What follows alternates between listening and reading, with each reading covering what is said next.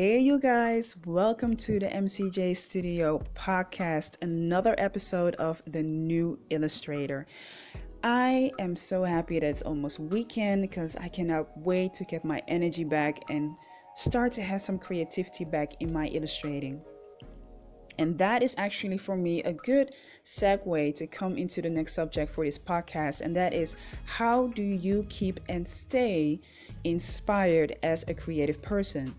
Now, for me, there are several things that I do and use to get my creation, my, my creative mode up and to create my new illustration, my new painting, my new drawing, whatever it is that I want to create. Now, amongst those things are, of course, music, that it can be a video, it can be just enjoying my time with my friends, it can be a book, or just having a nap. You will be so surprised what a power nap can do with you.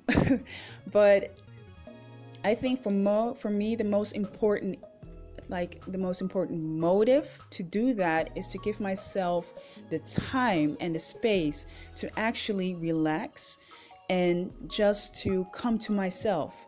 Not be stressing about what needs to be done, not stressing about all other responsibilities that are actually on my plate, but just taking the moment in time to just be me and just to be open to whatever comes to me.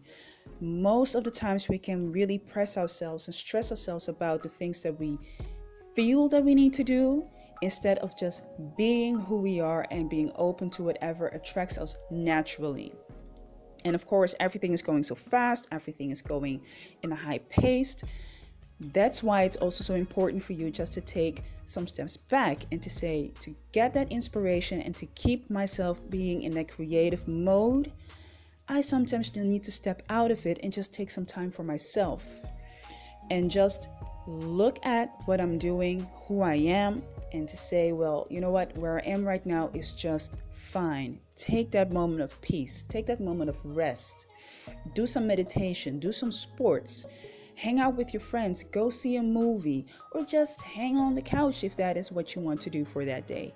It's all okay if it leads to you being energized as like a new battery, then please do that.